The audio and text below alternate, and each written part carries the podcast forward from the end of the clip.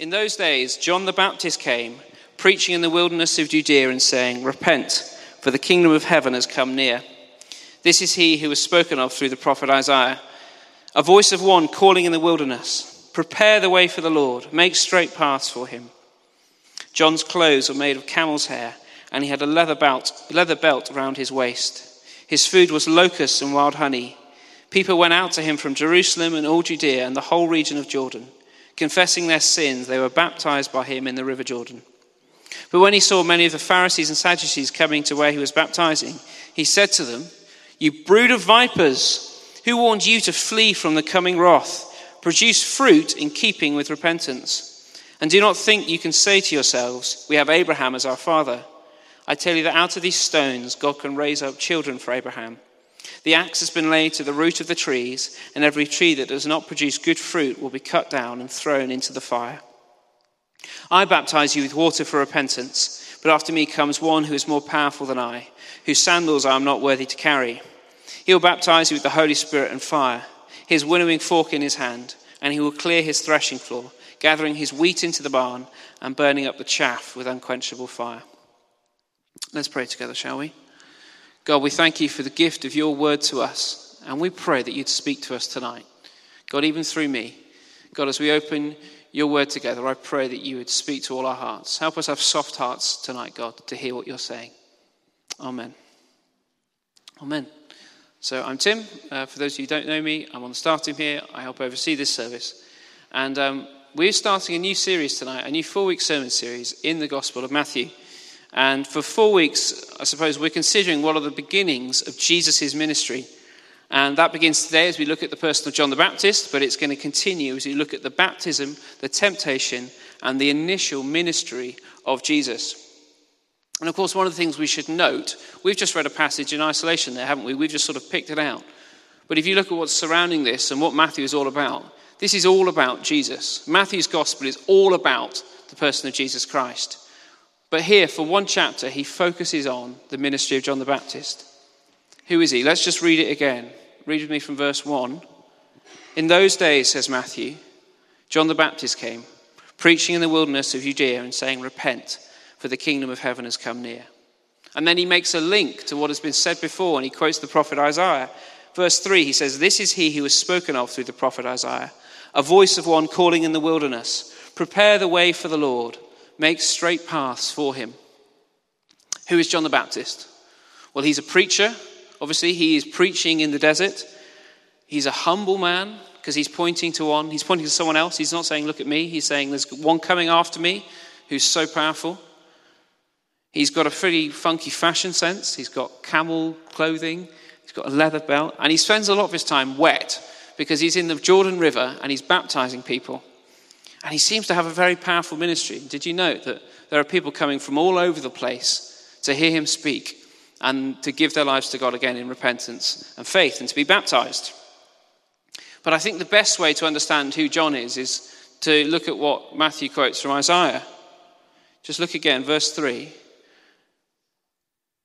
Matthew says that John the Baptist is a voice, a voice of one calling in the wilderness. John the Baptist is a prophet. He is someone who is speaking on behalf of God to the people. And he's significant because he's actually breaking a 400 year silence from when the people of God last heard the voice of God. But also, he's significant because he has been prophesied about himself. He is coming in accordance with what God has already said. The Jews knew that before the Messiah came, God would send a prophet to prepare the way. And um, as Matthew quotes Isaiah, when he says, This is he who was spoken of, he's making a connection. And he's saying, John the Baptist is the, is the prophet that we've been waiting for. And if he's the prophet, a voice of one calling the wilderness, that means that Jesus is the Messiah. I mean, that's what Matthew's been doing uh, at the start of his gospel. He's been quoting the Old Testament extensively, and it's all by way of showing that Jesus really is the promised Savior who the Jewish people have been expecting to come. Well, if John is a voice, though, if he is a prophet, what's his message? Well, John the Baptist stood on the outskirts of civilization and said, Prepare the way. He said, God is coming. Make straight paths for him because he is coming through this place. Now, this might be a little lost on us, this imagery. In those days, when rulers, when kings and queens, when dignitaries were coming through, when they're passing through lands, they would literally go ahead and repair and prepare the roads that they were going to travel on. Of course, we take it for granted we have good roads, don't we, in London generally? Some of you are like, yeah, Tim, you should see the potholes on my street. The council still haven't fixed them, or whatever. But generally, we've got good roads. They don't need to be repaired. But in those days, they didn't. They were just mud tracks. But what they would do is they would attend to them, they would prepare the way of the coming king. Preparation needed to happen before royalty came through. And that's John's message. He's saying you need to prepare the way for God to come through. Preparation needs to happen. And he says it like this, verse 2. He says, Prepare yourself for the coming of the Lord. And he phrases it like this Repent, for the kingdom of heaven has come near. He says, Repent, for the kingdom of heaven has come near. What does that mean? What does it mean to repent? Well, it's a radical call to an inward change towards God and then towards humanity. To repent, most simply put, is to say sorry to God for our sin. It means to confess to God that you're a sinner and you need salvation. You see, verse 6 the people who came to John were confessing their sins. They were confessing to God, Lord, I need your grace. That's what repentance is. It's coming to God and saying, I can't save myself through good works. I'm so sorry, God. I throw myself on your mercy. I need what you did for me on the cross. Lord, I'm so sorry. I trust in you today. I wonder if you've heard the story about the young man called John who was given the gift of a parrot. And this parrot that John was given had a particularly bad attitude and an even worse vocabulary. Every word out of the bird's mouth was rude, obnoxious, and laced with profanity. John tried and tried to change the bird's attitude, but nothing worked, and he ended up shouting at the parrot, which actually made it worse because the parrot shouted back and swore at him. In desperation, he took the parrot and shook it, but nothing happened. You know, the parrot just got even more annoyed. So he thought, right, I've got to do something here. So he shoved the parrot in the freezer and for a minute, the parrot was squawking, making a huge racket, still swearing. And then suddenly, the parrot went quiet. And John thought, oh no, I've killed the parrot. Something's happened. So he tentatively opened the lid of the freezer. And the parrot calmly stepped out onto John's outstretched arms and said, I believe I may have offended you with my rude language and actions. I'm sincerely remorseful for my inappropriate behavior and transgressions, and I fully intend to do everything I can to, forget, to correct my rude and unforgivable behavior. John was stunned at the change in the bird's attitude. As he was about to ask the parrot what had made such a dramatic change in his behavior, the bird continued, May I ask what the turkey did? and I bring that up to say saying sorry points out what the bird points out in the story. The bird points out, I'm going to do everything I can to correct my behavior. Even as I say, repenting and say sorry is a moment of us saying, God, I'm really sorry, I repent, I confess. Our confession inwardly will come with outward actions. Repentance doesn't stay on its own, there'll be things that come from it. Receive repentance isn't just simply feeling bad about yourself or feeling sad about your sin, but it's actually to totally reorientate the direction of your life. We're headed one way, following our own way, following sin, and repentance is actually turning around and following God. It's a total reorientation of the focus of our life. And this is what John the Baptist was calling people to do. He's saying, Prepare the way of the Lord, repent. The kingdom of God is at hand. And true repentance means not just in one part of your life, but with your whole heart turning from your sin, and then with your whole life beginning to follow God. And this inward turning, this inward confession will be shown in our lives. John puts it like this read with me from verse 8. His rebuke to the Pharisees is to say this produce fruit in keeping with repentance. Produce fruit in keeping with repentance. In other words, live out a life that reflects what you have inwardly said to God. And this is so important for us to know as we think about this topic. We can't separate our thoughts from our deeds. You can't have the decision to repent without the fruit of repentance, the results of it being shown in our actions. And of course, this doesn't mean we get saved by good deeds, but that we are outwardly to live in accordance with the confession we inwardly make. This is God's purpose for your life. Jesus said, I have appointed you to bear fruit, fruit that will last. And the good fruit of God is us growing in godliness and it's growing in holiness. It's growing in the fruits of the Holy Spirit love and joy and peace and patience and kindness and goodness, gentleness, faithfulness, and self control. It's growing to be more like God. It's where actually there is like evidence for what we've said to God God, I'm turning my whole life around. And the fruit of repentance is when you see that that has happened. And that was John's command to the people who's saying, Produce fruit. Is there any evidence in your life for repentance? We're to all grow to be more like Jesus, both inwardly and outwardly. It starts inwardly, but it is to be shown outwardly. And part of the way that we're called to do that as Christians, as we follow God, is through baptism. Um, in fact, I would say that baptism is the first way that God calls us to outwardly express what we have inwardly confessed to Him. Now, of course, baptism is the action of being brought down into and then brought up out of water. Or in the case of young children and babies, actually, often that's a sprinkling of water. Or in the case of the Orthodox Church, have you ever seen this? Grabbing babies by the feet and dunking them in head first to water, and then they turn them around and they go in with the feet, and then they go back again in the head. I could show you a video, but it's very traumatic. All you see on the videos is just children crying. I told someone this this morning, and they said, I remember being baptized like that at one and a half.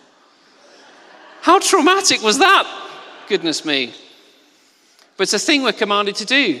John was there baptizing everyone who came to him. Did you notice that? Verse 11, he says, I baptize you with water for repentance. And that's exactly what he's doing. Verse 5 people went out to him from Jerusalem and all Judea and the whole region of the Jordan. Confessing their sins, they were baptized by him in the Jordan River. Why, though? And why would Jesus command all of us, all of us who follow him, to be baptized?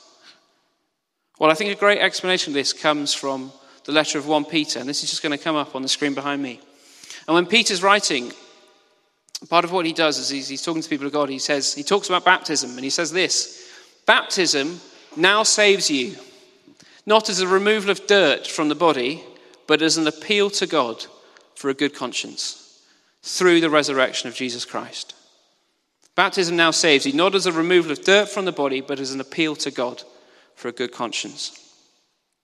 And I bring this up to help us see that baptism doesn't clean us in the way that chucking a baby in the bath does and giving them a good scrub. It's not the act of it itself. Peter describes it as an appeal to God for a good conscience. It's us saying publicly to God, Save me, clean me. I need your forgiveness. Give me a clean conscience through Christ.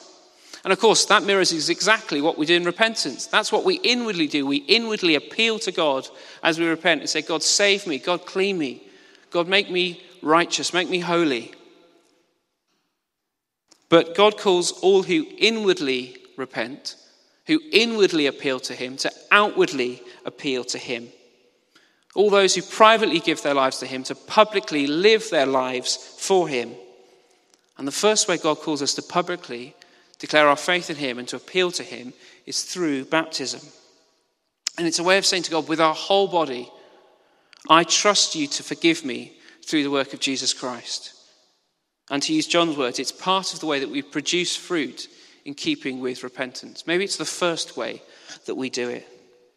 That's what John the Baptist was calling people to, and it's what God calls us to. And I say this to us because God calls us, all of us, to bear fruit in keeping with repentance, to live lives that reflect the confession we have made to Him. Not just private prayers, not just private religion, but public faith.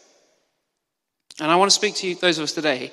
If you've never been baptized, can I encourage you to do so? As soon as possible. On the third, you can do that here on the 31st of May. We're going to be having a service after the 6 p.m., and you can be dunked. And you can make that public appeal to God. You don't have to worry about your salvation between now and then, but you just need to obey Jesus. If you've never done it, can I encourage you to be baptized? But for the rest of us, can we consider our lives? Let's think where are our lives, or where are they not, bearing fruit in keeping with repentance? God has called for us to have a public faith, a public life, but so often for us, actually, our proclamation of Jesus is pretty quiet. This could be in so many ways. You know, the fruit of repentance isn't being shown in our life. That might be in our actions as actually we're stuck again in sin, repetitive sin. That might be in our character as we continue in our selfish ways. You know, God calls us to pursue holiness and righteousness. And this actually might be in the way that we're not producing fruit, is we're not following the example of someone like John the Baptist. We're not all called to be him. Some of you like, thank goodness, Tim, I didn't want to wear camel hair clothing. But we're called to proclaim Jesus Christ. We're called to represent Jesus Christ with our whole lives, but also with our lips. We are to speak about him. We are to share the hope that we have. That's part of what it means to produce fruit in keeping with repentance. We say something to God, and then we share to the world around us who He is. Now, the thing is, of course, in offering that kind of challenge to us, saying actually, often our lives don't live up to what John the Baptist called people to, to produce fruit in keeping with repentance. The thing about bringing that up is, I could pretty much say that implicates all of us here. How many of us can say that we perfectly follow God? No one. Only Jesus could say that he perfectly followed the will of the Lord. You know, I'm certainly speaking to myself here. This is a challenge to us, and it was a challenge that John brought to the most religious people of the day. Read with me, verse 7. He speaks to the Pharisees and the Sadducees, and his rebuke of them is savage. He says this You brood of vipers. Charming, eh? Who warned you to flee from the coming wrath? Why are you here? Produce fruit in keeping with repentance. And in other words, you too need to repent. You too need to throw yourself on the mercy of God. And don't just think that because you're Jewish that you don't need to. Verse 9, he continues, read with me. And do not think you can say to yourselves, We have Abraham as our father. I tell you that out of these stones God can raise up children for Abraham. The axe is already at the root of the trees, and every tree that does not produce good fruit will be cut down and thrown into the fire. The Jews were God's people, they were God's covenant people. But John was saying, even God's covenant people need to confess their sin. Even you need to throw yourself on the mercy of God because the axe, the God's judgment is hanging over you like an axe at the root of a tree. He says, You too need to confess your sins. You too need to repent. And you too need to get signal this all with baptism because God's wrath is hanging over you. That image of an axe that gets used, and then of Jesus coming to baptize with fire, that's in verse 11. And then Jesus and the winnowing fork clearing the threshing floor, which you can see in verse 12. That's all about judgment. John is saying, God is coming soon in judgment. And he's saying all people are going to be judged, Jews and Gentiles alike. And he was particular at this moment, his ministry was especially to the Jewish people. And he was saying to the Jews, You too need to get right with God. And your religion, even Jewishness, is no guarantee of being saved. In fact, no religion can save us. No outward performance, no outward us trying to get right with God. None of that can ever save us. Even being born into the covenant family of God was no guarantee of being part of the true family of God. Instead, was saying, John was saying, being part of the family of God is dependent on a radically personal, individual repentance and faith that gets symbolized in baptism. Make straight paths for the Lord, he says. Prepare the way. Don't rely on anything external, but turn to God. But I think where this really hits home for us today, where the challenge of this really comes, is I think that that is a message that we need to hear again and again and again. Because isn't it so easy for us to fall back into the position of those religious people that John rebuked? Even though we are part of the family of God, even though we are part of the people of God, how often do we turn to anything other than repentance to get right with God? Basically, we turn to religion again. We turn to self justification. You know, how often do we act and think like we'll only get God's love and forgiveness when we perform really well for Him? You know, John called them out, didn't he? He said, Do not think you can say to yourself, You have Abraham as your father. How, how would God call this out for us? Do not think you can say to yourself that you've read your Bible three times this week and you've prayed and you've been to church and you've generally been a good boy or a good girl. But isn't that so often the way that we think? Even if we know that's not true, even if we know that we're justified through faith alone, by grace alone, even if we know that to be true, how often do we think, well, God will like me more if I behave? I was preparing to preach this week. This is exactly how I realized I was thinking. Well, I'm preaching this week, so I better be on my best behavior. As if that made any difference. How often do we fall back into patterns of self justification? How often do we fall back onto religion? where God instead calls us simply to repentance. We might do it in so many ways. It might be with things we do, like good things, prayer, you know, Bible reading, whatever it might be, or it might be things we don't do. Well, I haven't sinned in this particular way this week. Well, that means I've built up some God points. He must be happy with me. We think that we have done, or if we haven't done certain things, well, then, therefore, that's how God will love us. That's how God will bless us. That's how God will answer our prayers. Now, don't get me wrong, part of producing fruit that's in keeping with repentance means that we try with everything we have to live for God. In fact, we give our whole life to trying to follow Him, and we give our whole self to Him to be transformed by Him. But actually, there's a way of thinking about that that just brings out shame and it brings out legalism because we forget again and again and again and again that we are saved by grace and not by our good deeds. And we forget that the way that means God intends it for it to work is repentance comes first and then the fruit follows. This is why it's called fruit, because it's the result of something. You know, it's, it's born from the good soil of repentance. But how often do we think it's the other way around? Instead of repentance leading to good fruit, we think, well, I need to produce good things in my life. And when I do that, that's when God will like me. And when God, by His Holy Spirit, just brings this up in us, maybe even you're thinking about this tonight, you're thinking, yeah, actually, that's me. The answer to this is always repentance. It's never self justification, it's never religion. God doesn't call us to religion, but graciously and generously, He calls us again to repent. And when we do, God does something amazing. God does something amazing. Did you notice? Let's pick up the Bible properly. Read with me, verse 11. John says, I baptize you with water for repentance, but after me comes one who is more powerful than I, whose sandals I'm not worthy to carry. He will baptize you with the Holy Spirit and with fire. Saying, I baptize you with water for repentance, but Jesus is coming and he will baptize you with the Holy Spirit. And this is what God does when we repent. He baptizes us in the Holy Spirit. He makes us totally new. He brings new life. He brings new birth. In fact, it is the Holy Spirit who brings forth the good fruit that God longs to bring through us. It's not even through our own actions anyway, it's as God renews us and transforms us by the Holy Spirit. And that's amazing. That's what happens when we repent. It invites the power of God into our lives as we say, God, I'm not depending on myself to get right with you. I'm simply depending on your mercy. But this is such an easy trap to fall into, isn't it? Maybe as we approach God, maybe you're not a Christian here tonight. You wouldn't call yourself that. You're looking in the things of faith. Maybe you realize that you're thinking too like this.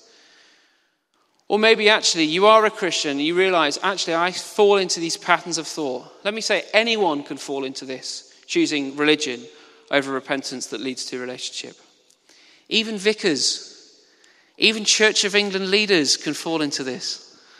I was at college for three years recently. I ended up back in June. And as part of our time there, a man called Richard Chartres came to speak to us. And he was the Bishop of London. And he was a big cheese in the Church of England, okay? He was a BNOC, big name on campus. He was a big deal, and he had the clothing, and he's got this amazing voice. You know, he's got real authority, and everyone spoke well of him. And he'd been in ministry for years and years and years and he was being interviewed as one of our lectures. But he said something really interesting. He said that he got converted during his curacy. So he got converted after he'd been ordained, and after he'd been selected to lead churches. Now, say what you like about the Church of England. What I think that just shows us again, and what he said basically, he said so humbly, he said, I love the church, I love the institution, I love the religion of it. But it actually took the love of the old women in my congregation to show me the love of God and to show me that I needed him. How easy is it for us to all fall into that trap again and again and again? I've got another story about a church leader that points us towards this. It's actually one of my favourite. Um, we can think about the example of the Reverend William Haslam. A picture of him is just going to come up. Great looking chap. Okay, so he was an ordained minister in the mid 1800s in Cornwall. And I feel sort of quite connected to this story because he ministered in the parish of Perranzabuloe, which is where my parents now live. And he'd been, by the time he got to the mid 1800s, when he tells this story, he'd been ordained for many years, okay? So he was a church leader. He was, he had it, you know, he had the title, the dog collar, he was it, okay? But he tells the story of being converted during his own sermon. during his preaching of the gospel, he began to believe the very words that he was saying. He writes this At that moment, I felt a wonderful light and joy coming into my soul, and I was beginning to see what the Pharisees did not. Whether it was in my words or my manner or my look, I know not. But all of a sudden, a local preacher who happened to be in the congregation stood up and, putting up his arms, shouted out in Cornish fashion, The parson is converted! The parson is converted! Hallelujah! In another moment, his voice was lost in the shouts and praises of three or four hundred of the congregation. Instead of rebuking this extraordinary brawling, as I should have done in former time, I joined in the outbreak of praise and then gave out the doxology Praise God, from whom all blessings flow. And the people sang it over and over again. And I love this story because God would use the conversion of William Haslam during his own preaching to bring a revival to Cornwall. And you can read um, William Haslam's diary, and he tells over the next days and weeks and months and years, God brought thousands of people to him. God would bring in meetings, he said, he tells the story of hundreds of people falling on their knees before God, falling on their faces for him, coming under the power of the Holy Spirit, asking God to forgive them, giving their lives to him joyfully, giving their lives to him wholeheartedly. And that's what repentance does. Repentance brings revival, it brings renewal, it brings restoration, it brings hope.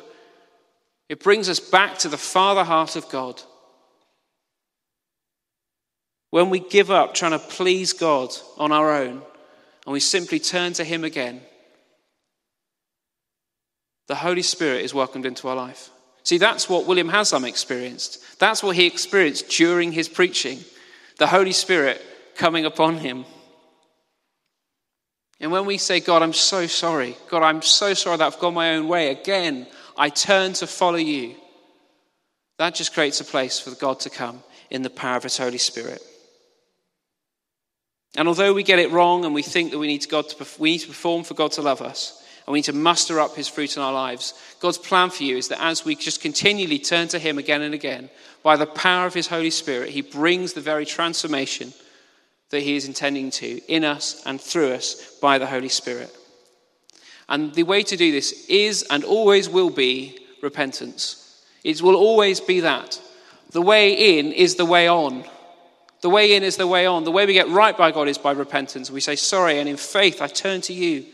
And that's how we continually turn to the Lord. That's how we live out a life with Him. By continually saying, God, I'm so sorry. I just turn to you again. And that is a place of joy. That's a place of real joy. When William Haslam is telling his story, he just tells us the joy that's in the churches where he'd go and speak. And he tells us the joy in the, he used to minister in these little houses. He'd have these gatherings of slightly more well to do people. And he said the joy that erupted as people uh, gladly repented was amazing. That's what God has for us. Repentance isn't necessarily a sad thing. It's not necessarily this woe is me thing. It's a place where we joyfully and freely say to God again, say to God again, I need you. And it does need to be daily. You know, sometimes we hear those stories, don't we, of people when they give to life to God, it's this big moment of grace. And, you know, we hear of the conversion of the, you know, the person who was imprisoned and was very violent and their life gets totally turned around. Or we hear of the drug addict being set free. I don't know about you, I do not have a story like that. But I, I have what I think we all have, which is actually small moments of grace on the everyday life. We have a God whose mercies are new every morning. And we need that because we need to come to God every day and say, I fall on your mercy once more. I repent. I confess. I give my life to you, God. I give my life to you. Fill me again with your Holy Spirit. Bring the power of your Holy Spirit in me. Bring forth in me the very fruit that you intended to bring all along. I give up trying to produce it in my own effort, and I ask for your Spirit to do it. And some of us today, maybe for the very first time, you need to repent. And you just need to say, God, I'm so sorry for following my own way. I turn to you. I trust in you. I ask you to save me. But maybe even for many of us, we need to say for the thousandth time, God, I turn to you again. I'm sorry. I'm sorry for going my own way. I'm sorry for trying to self justify. I rely wholly on your mercy again today. Cleanse me from my sin. Renew a right spirit within me. And God, when we do that, God promises amazing, something amazing. He promises to come in the power of His Holy Spirit. He promises to bring fruit in our lives. Let's pray together. God, thank you for your word. Thank you for the gift of it to us. And thank you that it is your kindness that leads us to repentance. And I pray that your kindness would be so evident to us right now. And as we take communion together, God, help us take it rightly, remembering your sacrifice for us God, we just throw ourselves to you again. We put our whole lives upon you and say, We're sorry where we have tried to go our own way. We're sorry where we have followed our own sin. And we respond to the call of someone like John the Baptist, and we respond to the call that you have on our lives. And we joyfully turn to you again. Amen.